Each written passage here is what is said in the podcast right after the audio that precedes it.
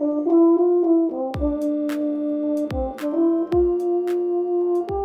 listening to You Play a What, a podcast by a musician for musicians. My name is Vincent, and I play the euphonium. Join me as I sit down with successful musicians to talk about their specialization, inspirations, and career developments.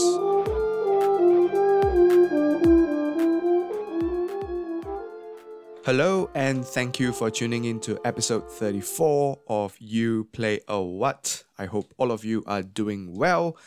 This episode will be a continuation of the interview with Nicholas and Terence, the co host of Crafting Musical Lives, where they interview music biographers.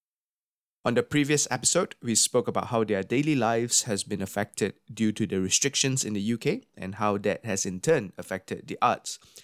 Their own musical journey, as well as some insights to embarking on the path of music academia. On this episode, Nicholas and Terence speaks about the conservatory education, detaching away from their work, how they conceived crafting musical lives, interacting with experts in the subject matter, and finally, can music be deemed as a universal language? Enough from me now. Please enjoy this episode of You Play a What with Nicholas and Terence.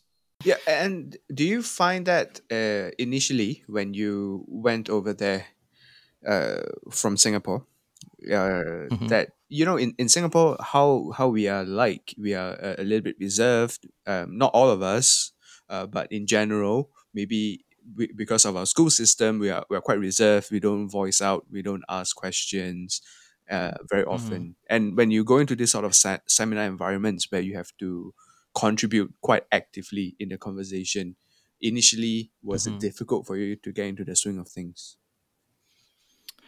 Um, not really, actually. I don't because um, so obviously when I started in first year, a lot of things were quite simple, and um, uh, I was well equipped with with the little music history things that we did in NAFA.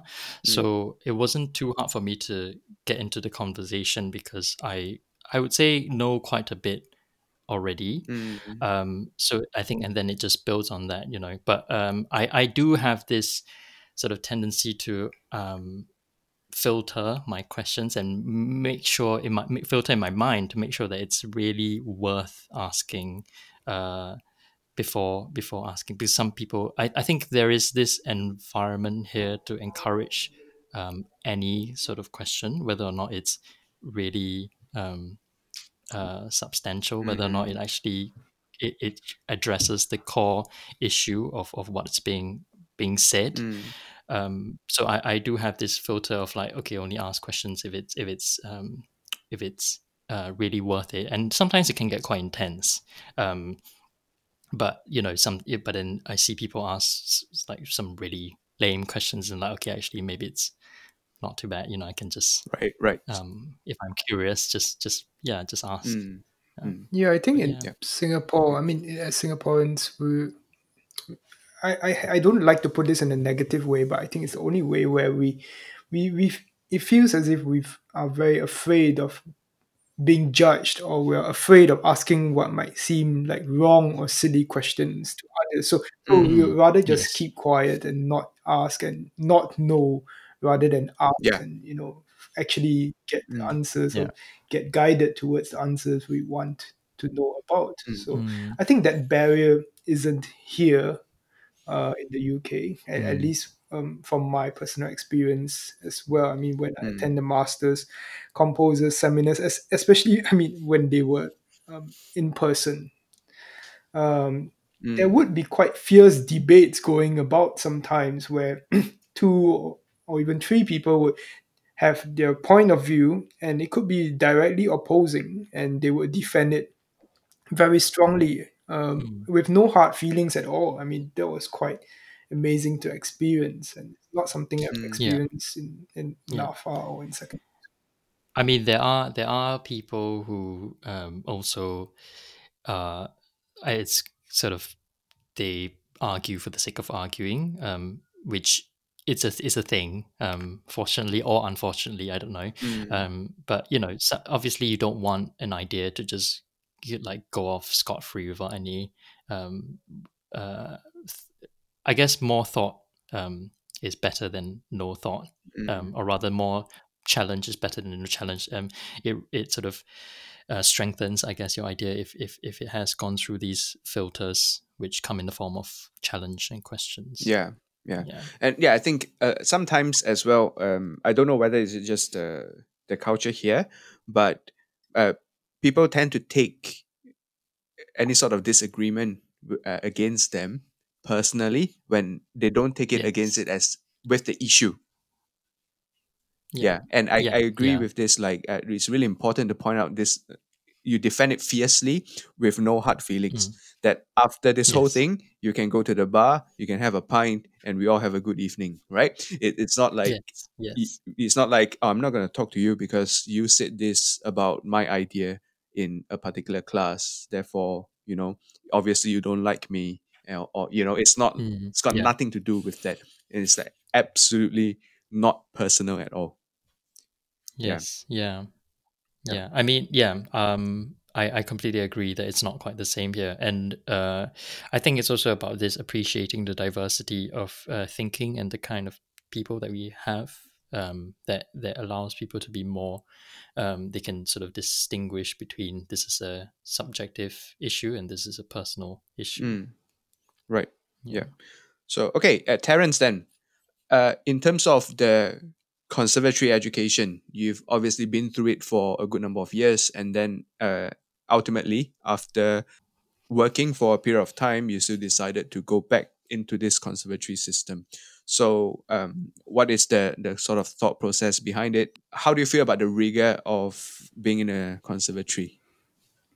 Well, the the thing is that I, I did decide early on, um, subconsciously and consciously, that going to university was not for me because uh, as much as I enjoy reading the articles and the books that are a result of academic research and rigor, I mean, I, I didn't, I, I couldn't imagine myself having, um, I mean, living that kind of life. I mean, it's not for me, just as performance is not for Nicholas. I mean, we all, it's not a matter of right or wrong paths, it's just a matter of our personal preferences for our lifestyle. So for me, um, I saw I saw knowledge as a way to improve my skills, and that skill, of course, in this case, is composition. So, I mean, I, I did feel like in a few years after I finished my bachelor's, I hit some roadblocks when I tried to compose, when I tried to write music. Like it wasn't really going anywhere, or it didn't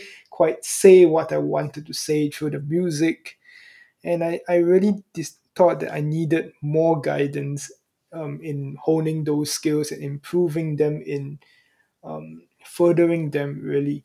So um, I mean, being a full-time student at the RCM now, as opposed to just being an exchange student as part of the bachelor's course about seven years ago, I truly come to see um, how um, it's different from university. Not that there aren't academic um, stuff. I mean, there there is plenty of that. I mean, uh, for example, in my course, I still have to write some essays. I still have to finish a thesis, which, well, honestly, I haven't quite started on. but uh, Yeah, that, and and does Nicholas approve of such behavior?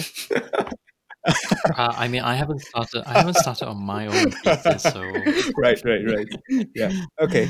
yeah, but um, the the focus is really much more on um, the development of these very practical skills. I mean, if I'm a performance major, I would have to practice a lot. I'll have to explore many, many different kinds of repertoire. And as a composer, it's actually quite the same.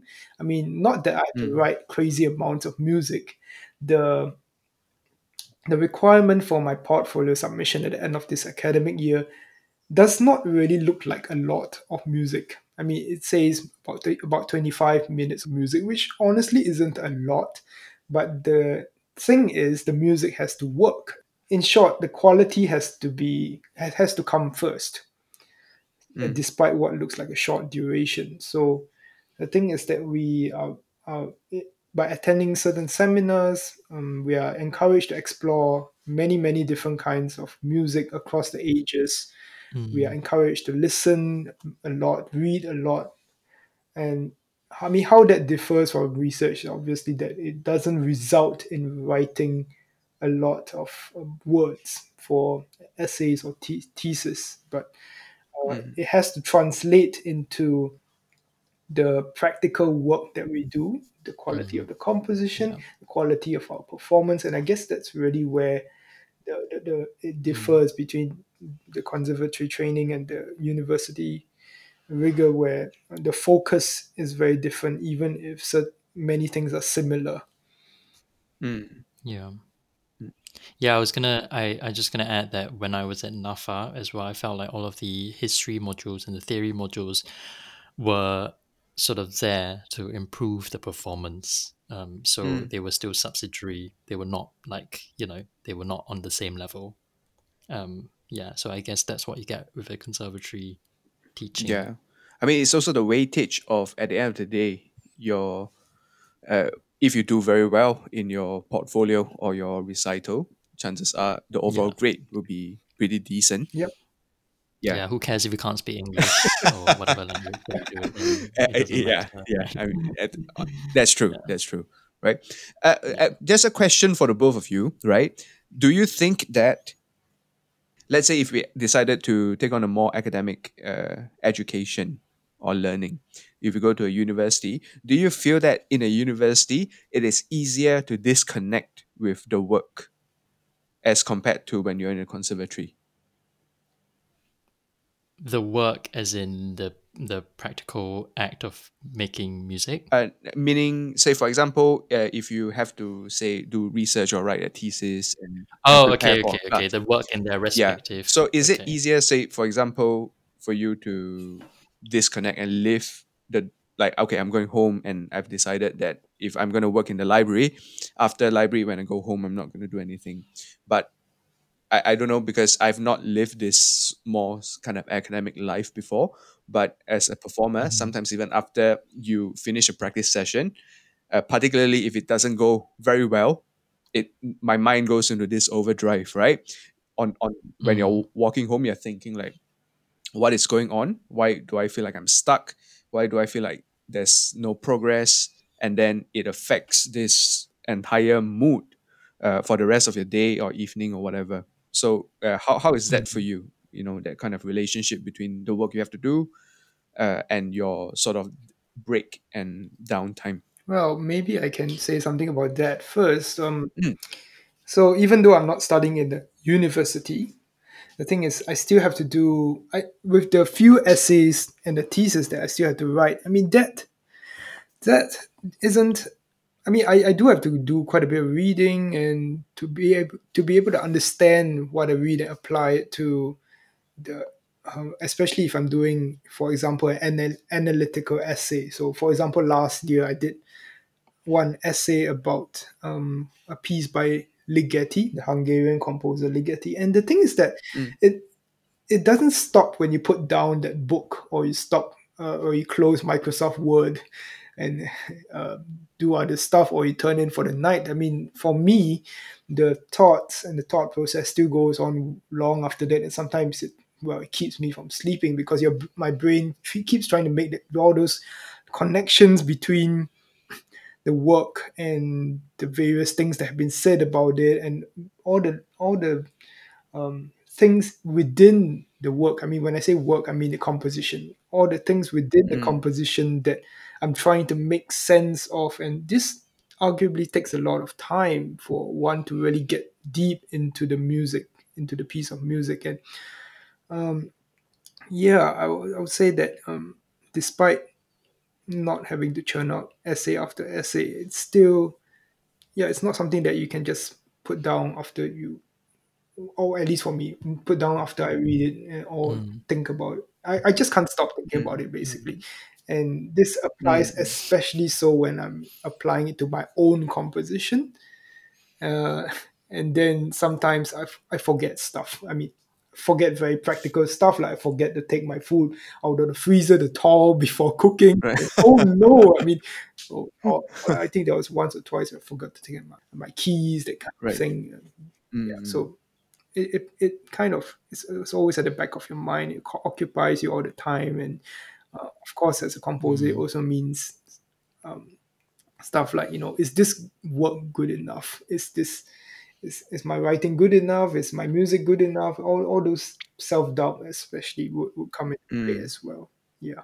for me, uh, I think this is a very good question. Um, I think there are people who can do it. Um, I, this is very. I think this is very subjective. There are people who can, and there are people who uh, can't or choose not to.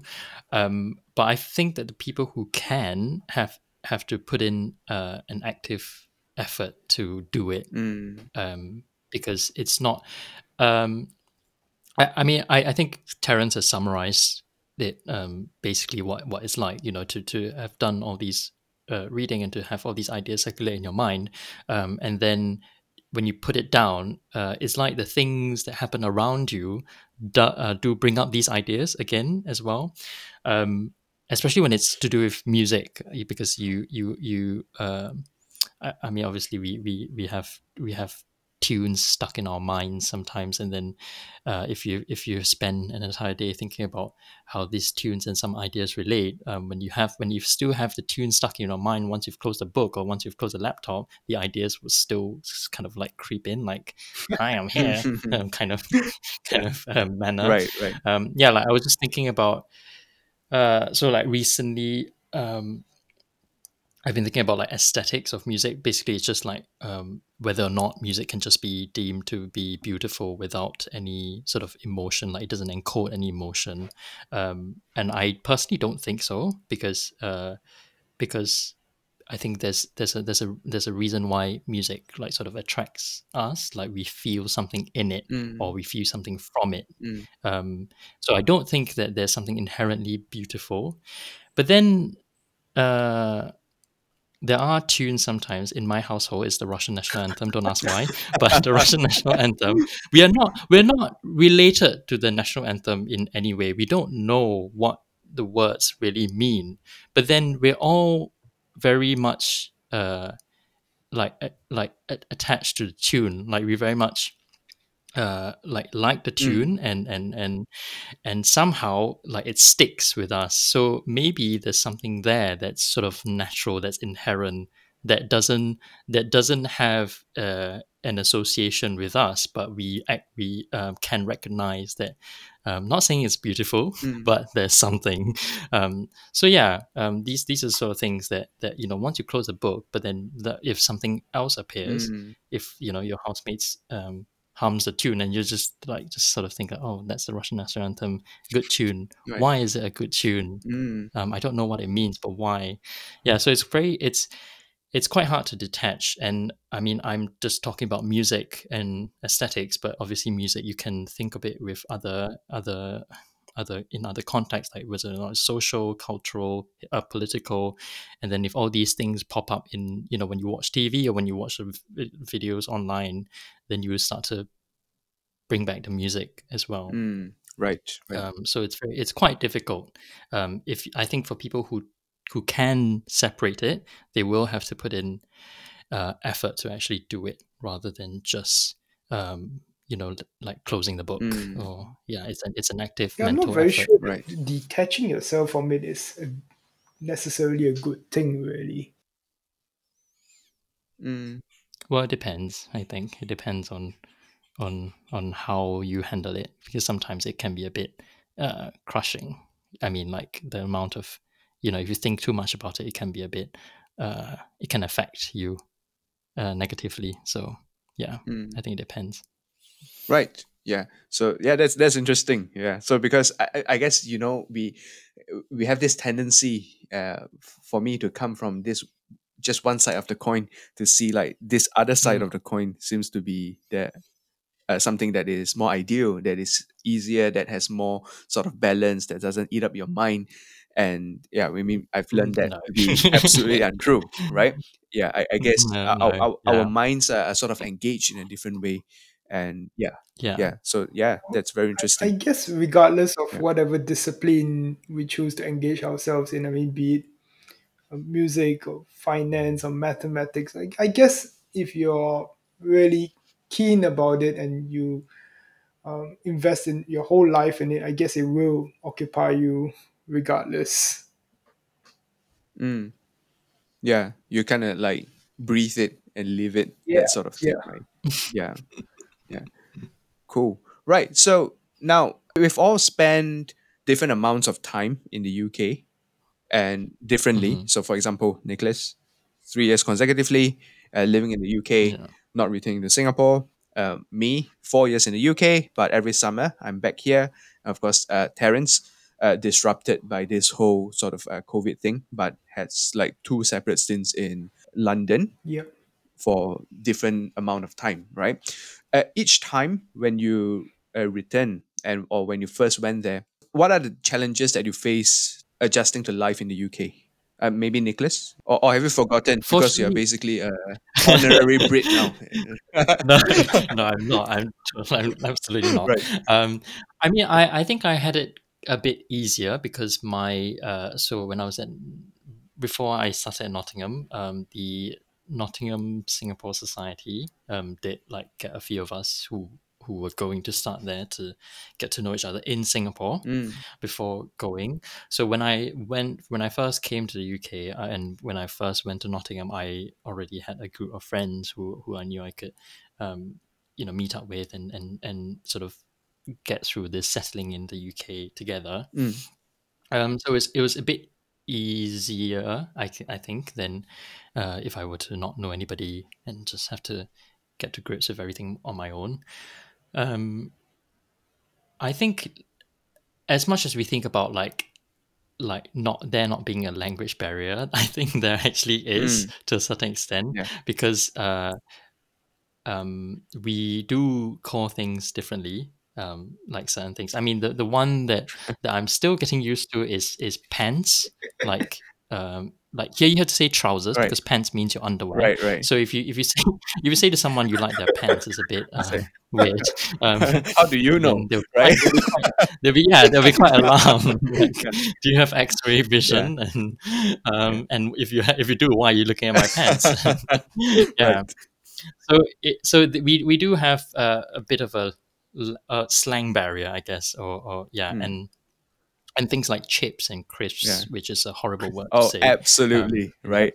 Absolutely. um, so so th- there are some things that I have to get used to. Um, uh, we have to get used to. Um, so uh, yeah, I think that's one thing, and I think the whole uh, the whole sort of way that society works is something that I I um, at first it was quite um, like startling. Like I didn't I didn't realize that you know it's uh, it, it's so it's such a big thing i guess. Um, I, I mean I, I didn't expect this to be a thing at all like like how the society works like how people um, talk about other people and how people talk about their place in society. Um, i think it, it, it it's probably um, it's it's very apparent to me because I hang out with uh, Brits because of my course. Um, there's a lot of at least at undergrad, there's a lot of um, Brits in my course, so I mainly hang out with them, and they thought they talk about like you know um, like the class system here, Mm, um, like you know, and that's quite foreign to to to us. I think in in Singapore. I mean, obviously we do have our own sort of issues with with that, but it's very it's very uh, it's here they talk about it as if it's it's not something uh, like um, it's not it doesn't feel like it's as big of an issue, but I feel like it is. But it, it- somehow it doesn't. They, they do talk about it as if it's not an issue, or maybe it is an issue, but they've sort of uh, accepted that you know it's it's not something that can be resolved quickly. So why why look at the bad side of it? Um, so that's something I I had to get used to, um, which which I find a bit disturbing. Um, but you know, right. um, life goes on um, and also like politics as well um, like people are quite i don't know maybe it's an age thing maybe people have reached an age where Mm. they like to talk about politics but personally um, it doesn't I- i'm not that interested in it, and also I don't know how much of it we can get into in Singapore. It's pretty much like I don't think there's this experience of, uh, well, at least from my experience, I don't think there's much to get into Mm. with regard to politics in Singapore. But here, it's quite a big thing, Yeah. and people of the younger generation are very much into it Mm. as well For sure. um, which I yeah, which I find um, a bit like you know I have a disconnect with that. Like I don't I don't get why you know why does this matter like so much to you? I mean I, I mean I get it that because it their the politics here is a bit more um, like erratic I guess, but Mm. um, so but it's it's just it's just to think about it is not something that came quite naturally. Yeah, and they, they have Yeah. very strong feelings uh, with their allegiance of uh, with regards to politics, Yeah, especially like uh, Yeah. living in the north for for the good number of years. That's like yeah, Mm. they, they support the labor, and there's just no Mm. no two words about it. You know, it's just it Mm, that if you're from the north, this is the tribe, right? And then yeah, if you're from say like London or the south, then you are you know probably uh influenced differently in that sense. Yeah. mm, Yeah, I don't know if you get that Yeah. or not, uh, but uh, most of the the people that I hang out with, yeah, you- I see these very clear uh, differences. Yeah, Mm. I mean, I it's it's strange because they they do talk about uh like some of the things that some of the parties do, Mm. but I don't really think they uh at least from my experience, they don't actually explicitly say which uh which party they are for. Mm. Um, I think I think that's maybe quite a British thing, you know. Like yeah, like I can I can I can talk around it, but like at the core, Mm. I still want to keep it to myself. I yeah. still want to keep whatever that's that's in my in my in my heart to myself. yeah. That Um, so they will they won't talk about you know who who they vote for Mm. whatsoever, but they can talk about um the you know the issues or like or like the policies that some of the parties have raised, Yeah. that kind of thing. So yeah, but th- yeah. this is a, a, actually very good way to put across in general how the the, Mm. the people are like in the UK, isn't it? Mm. Yeah. yeah, yeah. Terence, how about yourself? Uh, with regards to uh, adjusting to life in the UK. Well, the I, I remember that the one thing that confounded me a lot at the beginning was getting used to being being asked the question, "How are you?" Right. Yeah, because Isn't it? You're right. They're always like, "You're Yeah. right." All right, mate. Yeah. Yeah. yeah. I don't know. I get, I get. I mean, Yeah. I guess being in London and, and studying in the in the RCM where there are many many international students as opposed to just British ones means that that, uh, that question is asked in many different ways. So, for example, I have people who regularly ask me, "What's up?" Some people who are who say you all right. Some people who ask um, Mhm. how are you. But essentially, it's Yeah. all.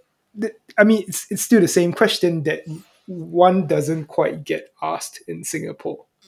You know, I Mm. live most of my life in Singapore, so yeah, that really confounded me. I mean, like, I was like, what am I supposed to say? Am I just supposed to say I'm all right, even if I'm not all right? You know, am I Mm. supposed to tell my life story if you ask me? and then of course, Yeah. the next thing was well, I mean, I had to also get used to asking that question back to the person, Yeah. or else appear rude. So Mm. yeah, I mean, it seems quite simple, but uh, for me, for me, it's really a major cultural difference because well, in Singapore, you just say hey, you know, hi, and then Mm, you just stop there, or or maybe the next question will be, you know, what you want to eat. Right, right. yeah. Uh, And then you spend the next 30 minutes deciding where to go, right?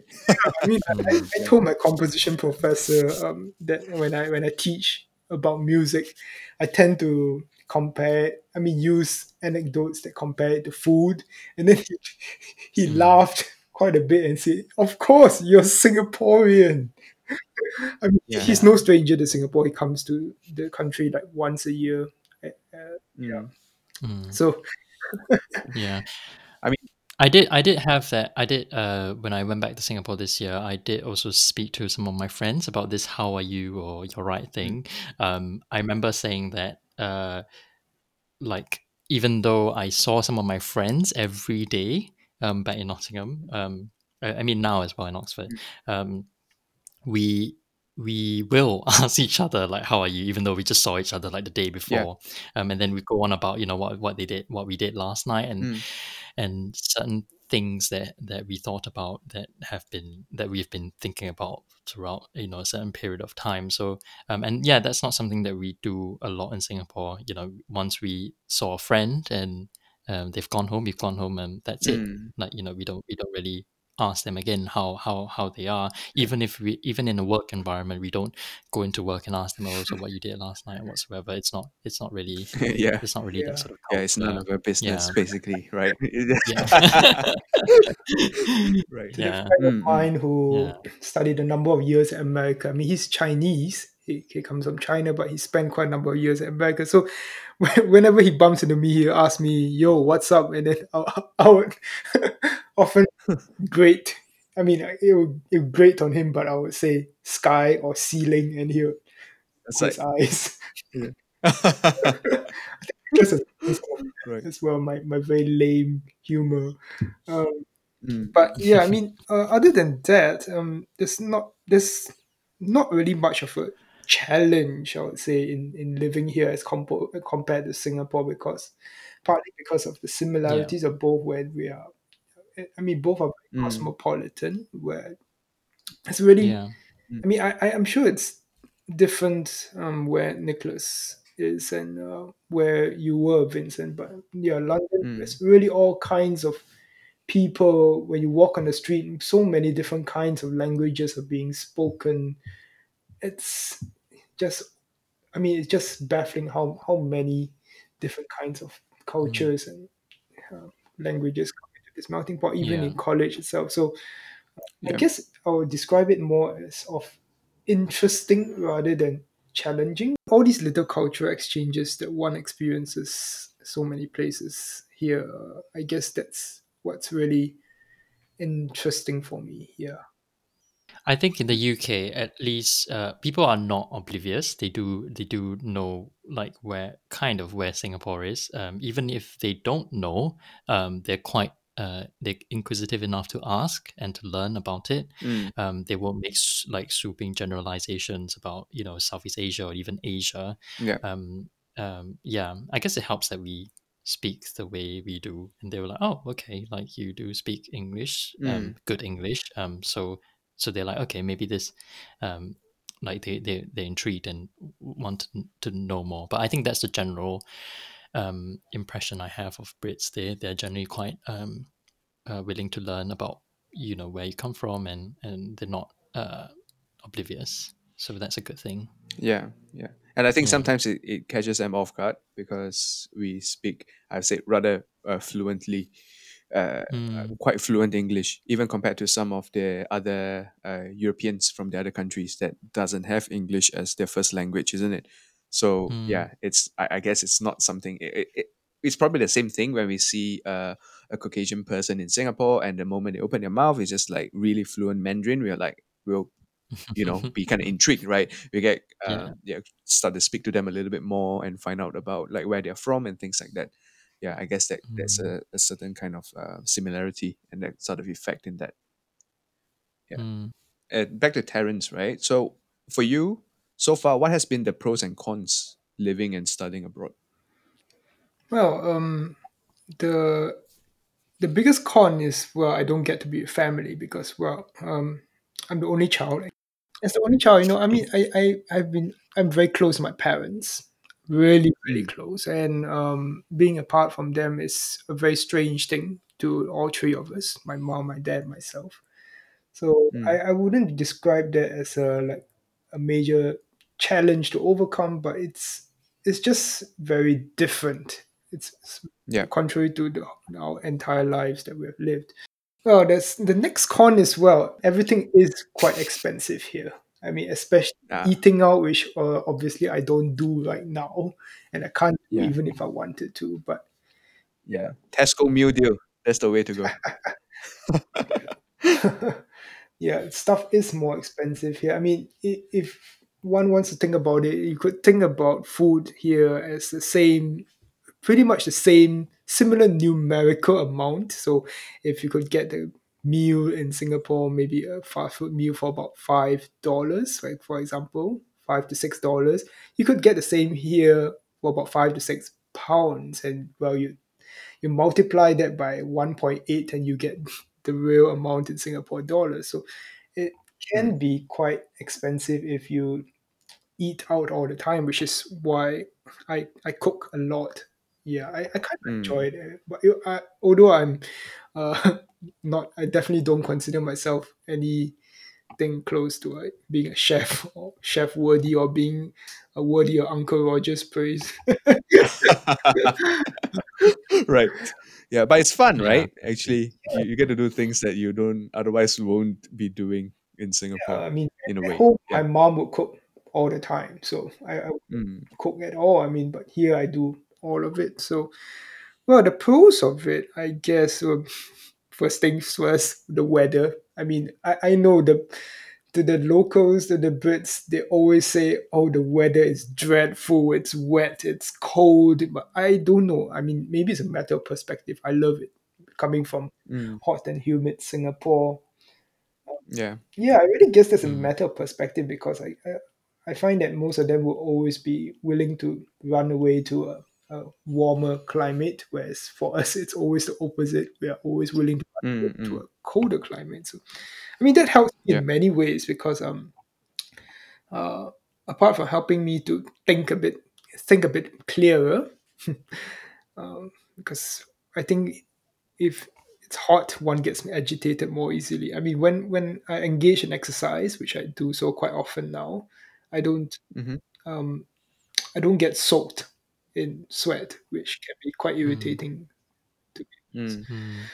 Well, so um, that's the first pro I can think of. The second thing is well, studying here, um, I do get to meet the international community that I probably wouldn't have gotten to uh, if I had studied, say, maybe at uh, Yong To. I mean, not that they don't have an international community, but I believe it's not as diverse as the one here. So I have my friends from now. I have friends from literally all over the world. I have Polish, Polish friends, Italian friends, um, German friends, friends that come all the way from Chile. You know, I, I previously I didn't even know very very much about Chile at all, and now I have two of these friends from there, Mm. Mm. and um, learning about where they come from, what what they do, it's all, all, all that kind of stuff. Even uh, learning about the language, slight the subtle language differences between the Spanish that the S- Spanish use and this um, some of the I mean the Hisp- the Hispanic people in this in South America use. You know, I mean, it's Mm. all, all these little bits of stuff makes life here really very enriching on a day to day basis. Uh, well, I mean, that applied definitely applied more to the time where everything was in person. Right now, with everything online, it's kind of drab, you know, because no one Mm. Mm. no one really engages in con- conversation outside of online classes. You know, you don't go, you don't really go to say to someone you've just gotten to know, uh, hey, shall we like hang over Zoom? Yeah, no, absolutely not right. Yeah. You would do that in groups in person. I mean, Mm. Yeah. shall we grab Yeah. lunch together? Kind of thing. Mm. Yeah. I guess Yeah. that's re- Like you can catch somebody on the way out or something like that, right? yeah. So I guess that's regrettable. I mean, the the there's Yeah. another pro I'd like to talk about. Well, the the world literally comes to London in terms of the arts. So all kinds of qualities of performance and all kinds of uh, art forms are being put up. I mean, if you want something that's um, period baroque, you get it. If you want something that's contemporary, cutting edge, you also can get that. And there's just so much to experience in terms of the arts and culture um, over here. I mean, I I appreciate that in Singapore, the arts culture is actually getting more and more vibrant. And yeah, it's getting there. But um, I, Mm. I guess the, London has been at it for a pretty long time now, as with the other Mm. centers of Europe.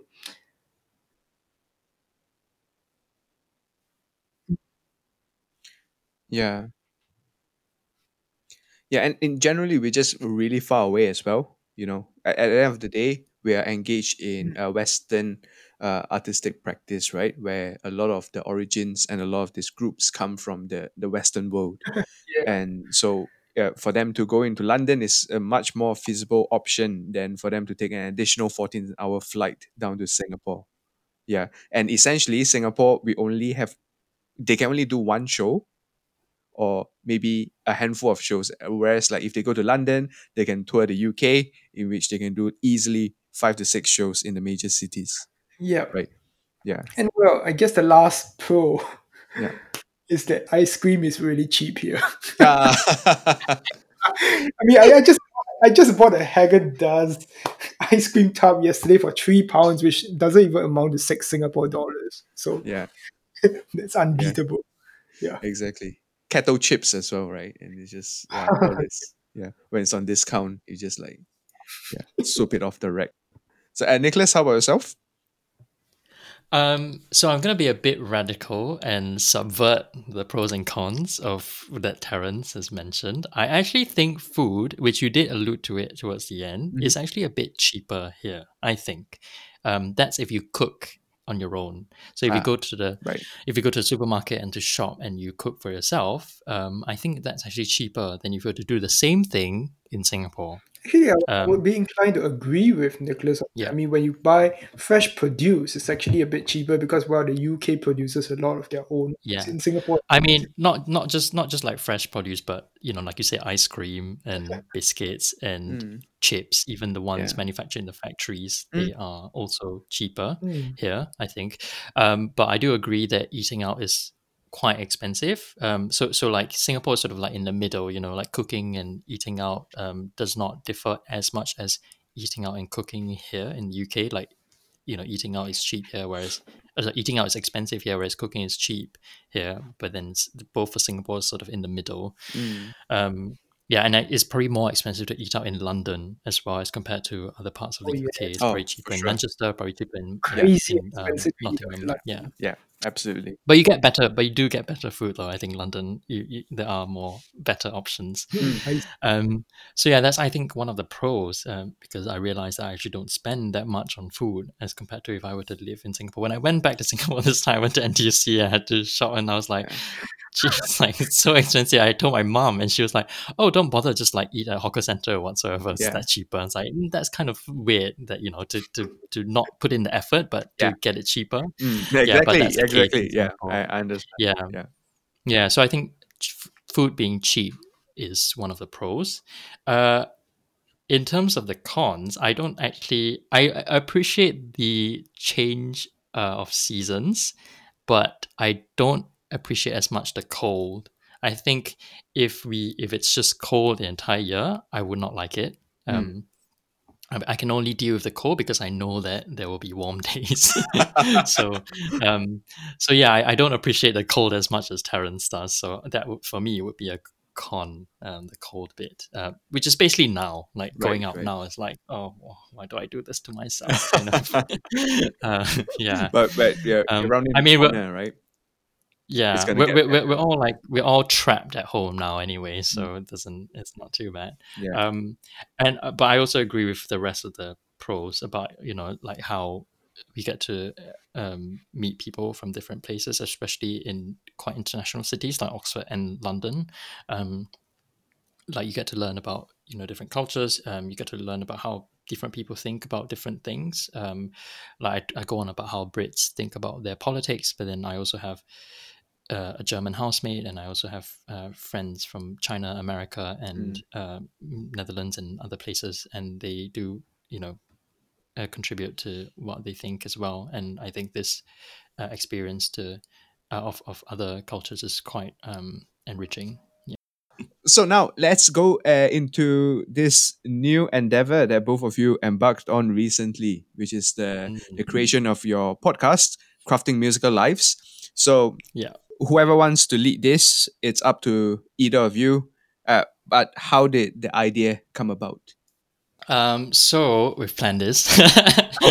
um, um, so- surprise, you actually did, right? yeah i mean yeah because um so I I was the one who sort of started it because uh, I've always been quite fascinated with um, biographies and biopics in general. Um, I think it's quite interesting how the people who produce these things they they most uh, more often than not they they they don't know their subjects personally. Um, so I was I, I'm always quite curious as to how they're able to produce something that's quite convincing you know Mm. like it's almost as if they're they're talking to you about a friend of theirs but this friend died maybe 300 years ago or maybe i don't know yeah uh, 50 years ago that kind of thing and they might not have met this person but yet they are able to paint this quite um, vivid picture of them Mm.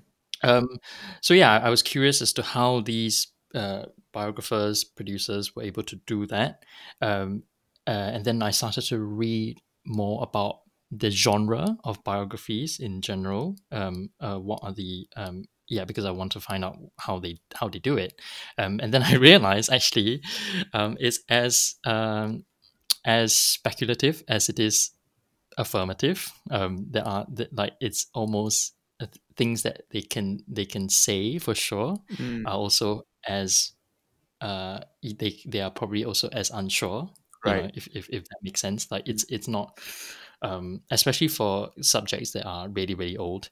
Um so you find that so you find that um with with the different kinds of subjects, uh they tend to talk about it in a different manner Mm. because the way that we think about them, the way we find things out about them differ. And uh, yeah, you, uh, uh, um, if you listen to the second and third episode, for example, on Leonard Bernstein and uh, Beethoven, respectively, uh, I mean, personally, I feel like there's already there's already like a difference between how they spoke about it. Mm. Um, so yeah, so basically, I've I've been quite fascinated with this genre of of um, biographies and biopics. I think it's quite um, there's also like an interesting bit as to like you know how these things actually did happen, or at least uh, some of these things did happen. Um, and then I thought about this. Uh, okay, so what what what um, to find out more? Maybe we should actually ask these people themselves. Um, like how, what what was the process of, of of writing these things or producing these things Right. um yeah and and you know just hear it from the no i'm not going to use that i'm not going to use that um like that metaphor because it's not very nice Right. but um just hear it from the people who did it themselves right. um and then you know to to uh obviously these I, this these things I, I don't think should be kept to ourselves i think that academia in general or research in general or or, or such information should be um, made available to people. And I think a lot of academics, you know, the the the, the work that they do, they don't want to just keep it. At least now, I think they don't want to just keep it in this. Um, the common term is the ivory tower. Mm. Um, they don't want to keep it exclusive to people, and they want to make it more. Um, you know accessible and i think this is part of a whole like project to not project but like this whole desire to um, enlighten society further Mm. um, so I decided to, you know, I chose the podcast, the medium of podcasts, because um, we really only need to hear their voices, right? Yeah. Um, uh, and then I thought, like, oh, who's who's uh, like because I am sort of an aspiring um, musicologist. I wouldn't call myself a musicologist yet. Right. Um, I thought, what maybe what what what are some of the other areas of music, like from a, another perspective, Mm. that um, I can get. Um, and I thought like, okay, maybe composers will have a different idea of of of how uh, like key figures in music live and how it affects music because like composers and musicologists I think approach music differently. Mm. So I thought of Terence um, because we uh, I think we had a bit of conversation like we have been talking sometimes um, over the past few years. Um, so I asked him and uh, and he was also in the UK obviously and I, I knew that he was also finishing uh, his final year of his masters and uh, this would be sort of like a good final year project. I mean obviously i don't know what i'll be doing after this yet as of now but um, this would be sort of a good thing to occupy ourselves with um, in what is potentially our final year of education. I mean i wouldn't say that very affirmatively for myself but um, at least for now. Um, Mm. yeah so so then we uh we actually uh, i spoke to him about this uh was it before. I think it was like around March actually. Uh, Okay. before I went back to Singapore. Right. And then when I was in Singapore for two months between July and September this year, we um, sort of got everything planned out, like who um, who we were going to interview and how was this, how's, what's the format of this podcast going to be like and where it's going to be um, made available, um, how we're Mm. going to go about writing writing the scripts and whatsoever. Yeah, we Um, how going to met a number of times at North Point City, and I remember how wild Nicholas was at North Point City. He would say he, he said to me like, "Wow, it has everything." Yeah, it does. North Point is everything. I mean, I haven't been there for like three years, and Yeah. it's it's changed the past three years. And Yeah. yeah, you really you don't have to go very far to get what you need if you live in Yishun now. Um, I yeah, we met at school in Point. That was fun. Yishun. I used to go to school in Yeah. Yishun. Uh, it was not Mm. like that before when I was studying there. Yeah, yeah, Yeah, but but Yeah, yeah, for sure, it's changed quite a bit. Yeah. yeah. Even when I was at, in SAF band, we had, I had to go to Yishun very often as well, and um, yeah, it was not it was not like that at all. Mm, mm. So I was very fascinated. But anyway, Yeah. um, yeah. So I, so I asked Terence, and we we planned this throughout July to September, and then we approached our first guest in uh, September, I think, Mm. and then uh, e- uh, sent out email, um, did a bit of reading for it, and then um, interviewed them. Right. Yeah. So yeah, that's how the podcast started. Mm.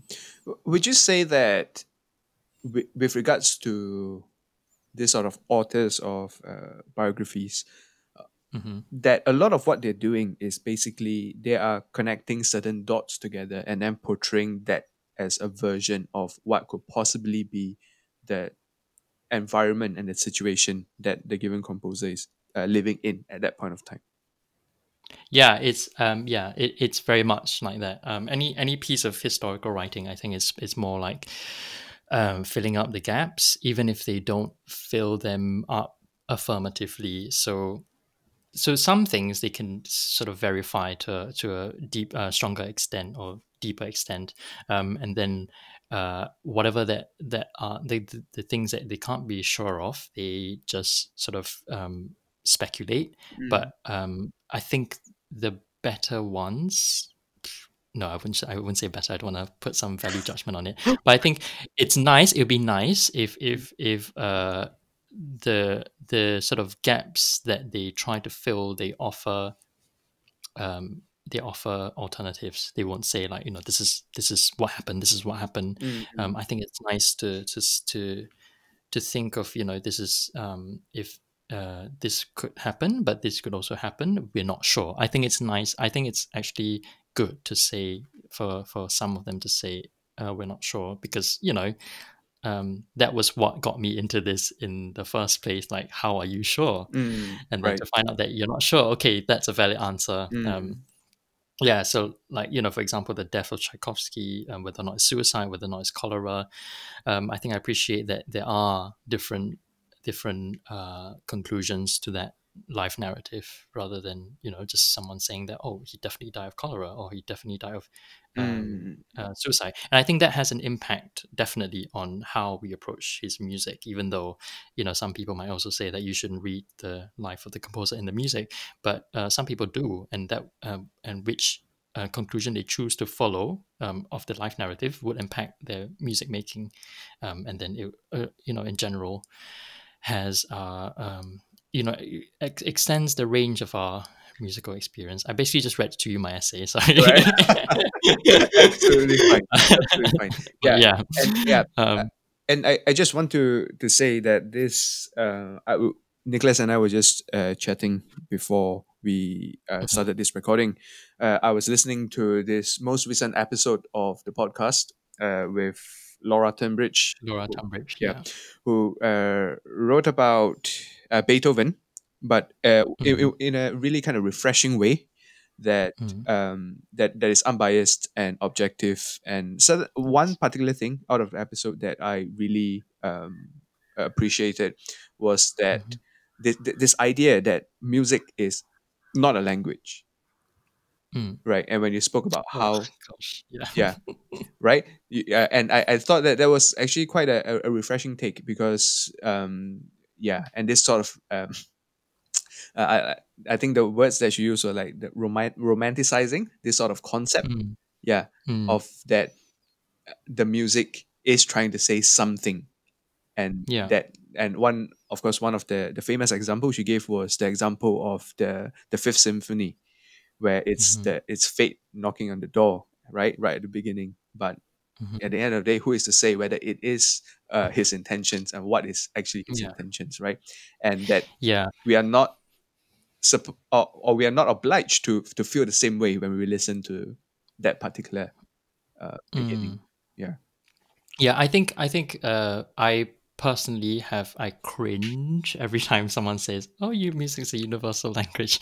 Yeah. Um, it's not just it's not just it's not a language, but I think it's definitely not universal. Um, a lot of people usually say this when you know, like say two people, two different groups of people of different cultures, they Yeah. come together and then they somehow connect through music, and then they they just say these things. Oh, music is a universal language, hence you know it, it, it bridges the cultural barrier. Yeah. Um, but I think I, I don't think it's it's it's that easy. Um, it's No. almost like you know if, if someone were to be uh, sort of screaming to you in, in in a language you don't understand, like Farsi or um, I don't know Afrikaans. Like if they if, if they were screaming to you in that language, even if you don't understand it, you know that they are they might be pissed off or angry. So um, so I think when you when you say that music in a, is a universal language in that context, you're basically just saying it's almost like saying that um, um, you know some uh, someone is shouting at you um, in another language. You, you you can you understand that they are angry, but it's not from what they're saying. It's from the tone that they that they that they're um, using. Yeah. And I think music does have that ability to convey that tone. But in terms of the message, the language that they use, you don't understand in in whatever like Afrikaans or Farsi. Yes. Similar with music, you don't actually understand what they're saying Mm. but you might understand the tone but it's not it's not in terms of the language the, the meaning it's not what you, it might not be what you think it is. Yeah Um, absolutely. So, I, so please please stop saying this is a universal language. Yeah and, and I, I think perhaps people mistake it for other people's appreciation of your music or art as Mhm. a language. Because obviously i think people can feel when you put in some sort of emotional labor into what you're presenting. I think that can come through but yeah i, I think saying that it's a language is uh, yeah I, I Mhm. agree pushing it a little bit I mean, it's it's Yeah. worse. It's worse if if you're not from the same. Uh, if you you if you don't have the same cultural background. Mm. Um, if you if someone were to if one of us we, we don't we don't delve in um like ethno uh, musicological work. We don't delve in uh, the music of um like global music. I won't say world music because that's a cheap term. Right. Um, but if we if we were to listen to music of like uh, middle the Middle East, I, we it would strike us differently from people who are actually constantly exposed to that. Mm. And so so yeah, it, it we, we we cannot say that we understand it the way they do. Yeah, Um, for mm. for example, from on my side, I mean, I, I there was a period of time um, where I dabbled a lot in Central Javanese gamelan, and Mm. I, I still listen to a lot of it today, even today. I mean, many of its concepts and uh, not just the sound, many of its concepts, many of its philosophies have affected the way I write my music, which is which is another story for another time. But the thing is that um, people do perceive this music very differently out- from outside the culture. Like mm, I remember playing this, um, playing some tracks from a wedding ceremony for a friend once, and he said, uh, "This this music sounds so mournful, sounds so Mm. sad, sounds so." mm. yeah, I mean, did, did someone Mm. just die or something? And I said, no, that's wedding music. right right Yeah, exactly. Yeah. maybe it's a death of something else like your your single life Vincent, jeez. God. Yeah, right right Great to know that you're an optimist. right yeah Mm. you speak to some really intelligent people right so the Mm, people that you interview are uh, have a, a wealth of knowledge and they're experts in their respective fields was it is it easy to talk to them and how is it like uh, interacting with these people Well, um, granted, we've only spoken to three of them so far. I mean, for the podcast, I'm, I'm sure Nicholas has come across many other academics in his uh, line of um, work. But for, I mean, f- that's that's why I'm talking about this because the, for the three of them who have spoken to us, and they were very earnest and very eager to speak about their work. I mean, one of them, um, Paul Laird, who spoke to us about Leonard Bernstein, even said, you know, who who doesn't want to speak about their work? I mean, well, I mean, some Mm. people may not, but these people certainly were.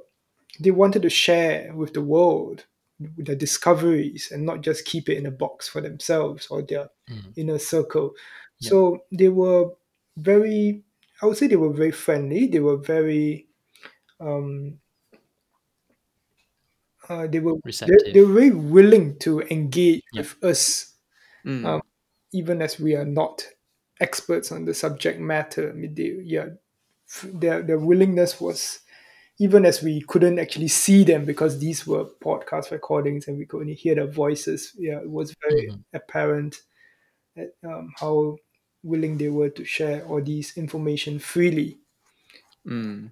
Yeah, I'm quite. I'm quite. Uh, I personally was a, a bit surprised that it was quite easy for them to agree to it. Mm. Um, some of them responded really quickly as well, um, and they were like, "Yeah, sure, no problem." Um, uh, and I think sure they they some of some people obviously have put in a lot of work in, into their research, and they would wanna they would um, snap out any opportunity to speak about it as they uh, when it comes. But I think those people who are perhaps also a bit. I mean, I'm not saying any of them that whom we've interviewed are, but I think in the field also, even if you're a bit shy to talk about things that you've done, I think you might also recognize that this is not something that you're just doing, you know, to keep private. Like it Mhm. should be out there, Yeah. um, whether or not it's in the form of a book or in the form of a um, podcast or a video Yeah, Mm. so cast. so I, that sort I, of- I yeah. agree that it was well, you know, in some ways surprisingly easy to talk to them, especially since for me, I'm not I'm not an academic, and yeah, it was easy to communicate. Um, Yeah, yeah. I was yeah, I was also going to add that um uh, because I've obviously spoken to quite a few more academics, as in people who do musicology. Um, so I I, I sort of have uh, uh more assurance that they would be quite receptive towards our requests. Ah, okay.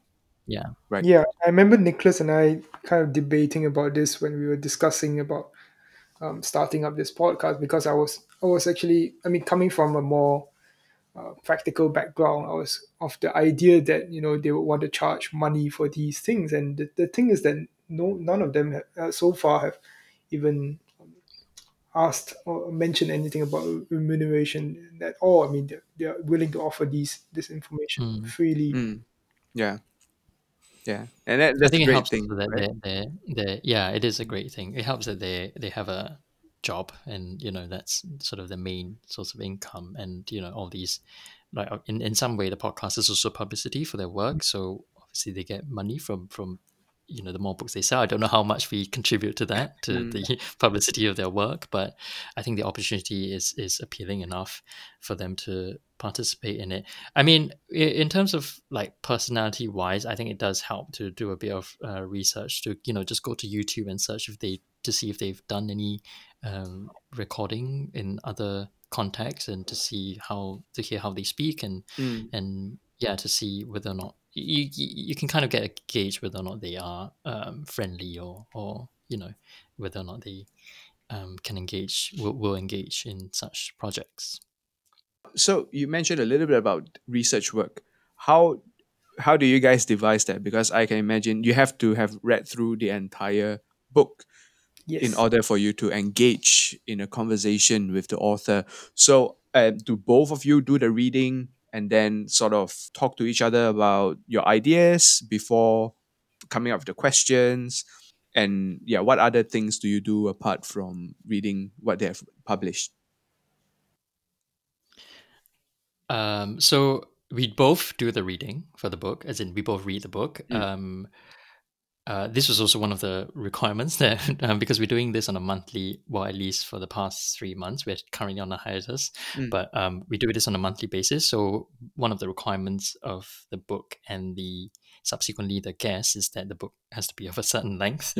Ah, um, okay. so so yeah, so it has to be manageable. Um, so we do both read the book. That was the first um the first thing we do. Mm. Um, personally, I sometimes go around it as well um, to see if what else maybe this person has written or some of the things that they've referenced in the book to see to get a to get a sort of a more a bigger picture as as compared to what is addressed in the book. Mm. Um, and then we would get together, um, perhaps a week or two weeks before, actually, to um, formulate some questions. Actually, no, we we have this Google Docs where, uh, as we read, we would put in our own questions. Right. Um, uh, yeah, and um, and then we would have a meeting before sending the questions off um, to evaluate the questions that we have come up to see whether or not they're worth asking. And uh, I mean, you also have to gauge what sort of answers they would give and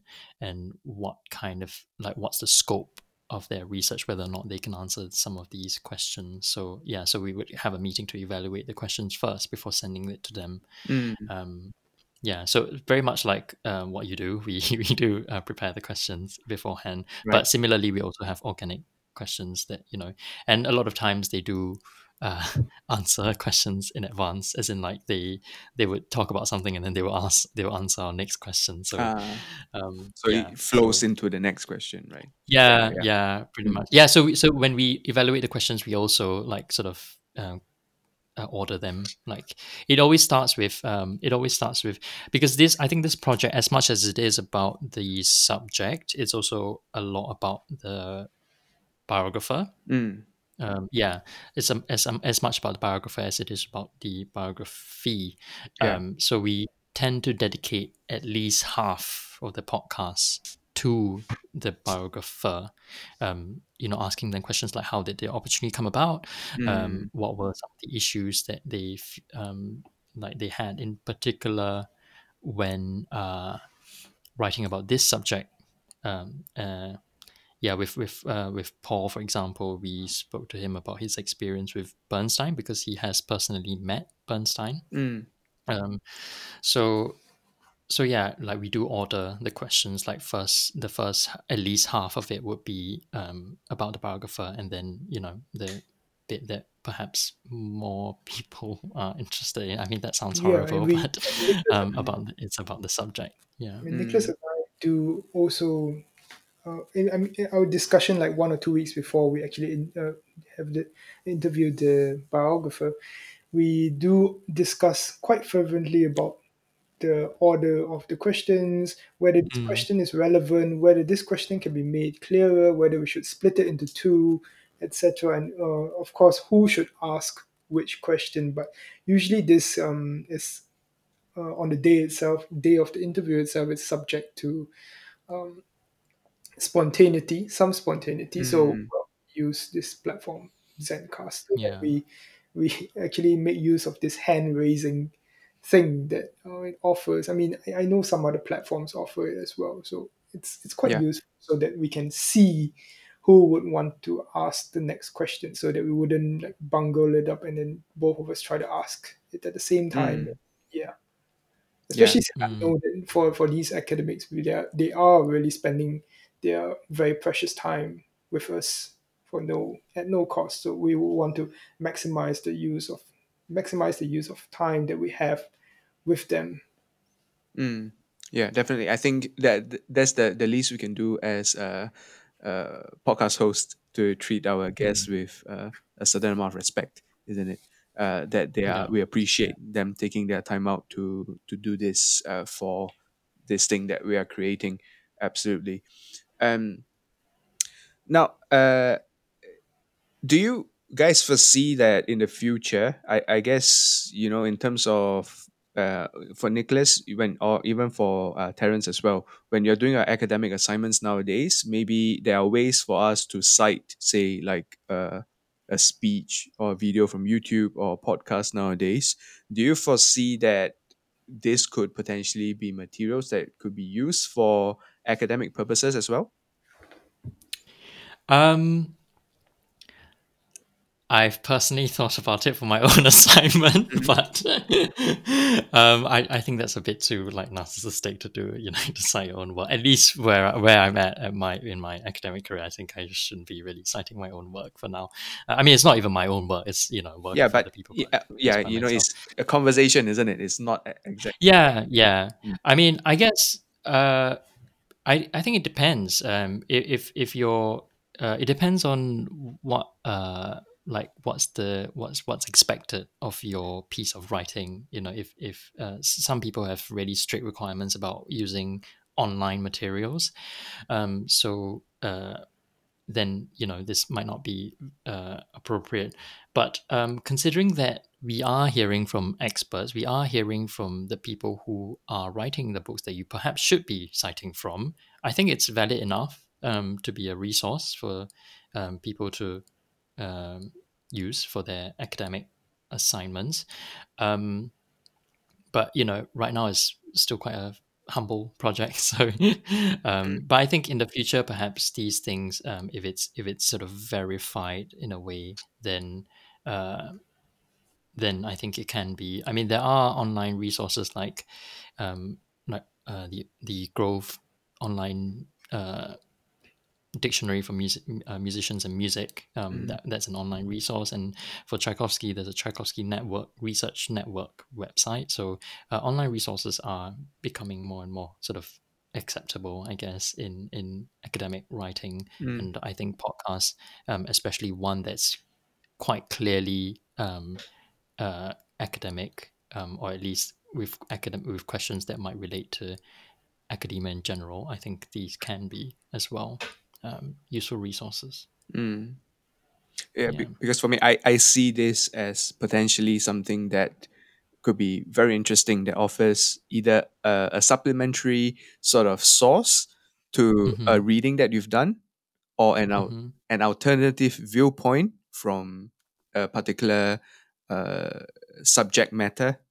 Yeah, so Yeah. I, I find that this is uh, this is really really cool and Yeah, Yeah. um, I mean, I, I, I personally think of this podcast as sort of like a behind the scenes as well um, of, of the book. Um, you know how you see like films or whatsoever uh, that are produced, and then you go to YouTube and see how it's actually made, that sort of thing. Um, and and those can be uh, as informative. Uh, the behind the scenes can be as informative as the thing itself. Mm. So for someone perhaps writing about uh, uh, um, writing about something that has to do with the biography that they're citing, um, there are certain things that the biographers don't share, and if they do share it in the podcast, then you know it's sort of like a supplement, and yeah, they I, Mm. because it's coming from the same person, I Yeah. guess it's valid enough. yeah, like a tidbit sort of thing, isn't it? Yeah. yeah, Mm. yeah, for sure. So uh, at the end of it, I think really fantastic, uh, and thank you for the work that you do. I think it's great. Uh, it's not easy to uh, show up and and talk and yeah, do do this work and put in hours of research uh, to interview your guests. So uh, congratulations on launching the podcast, and yeah, I I look forward to more uh, episodes for uh, in the future.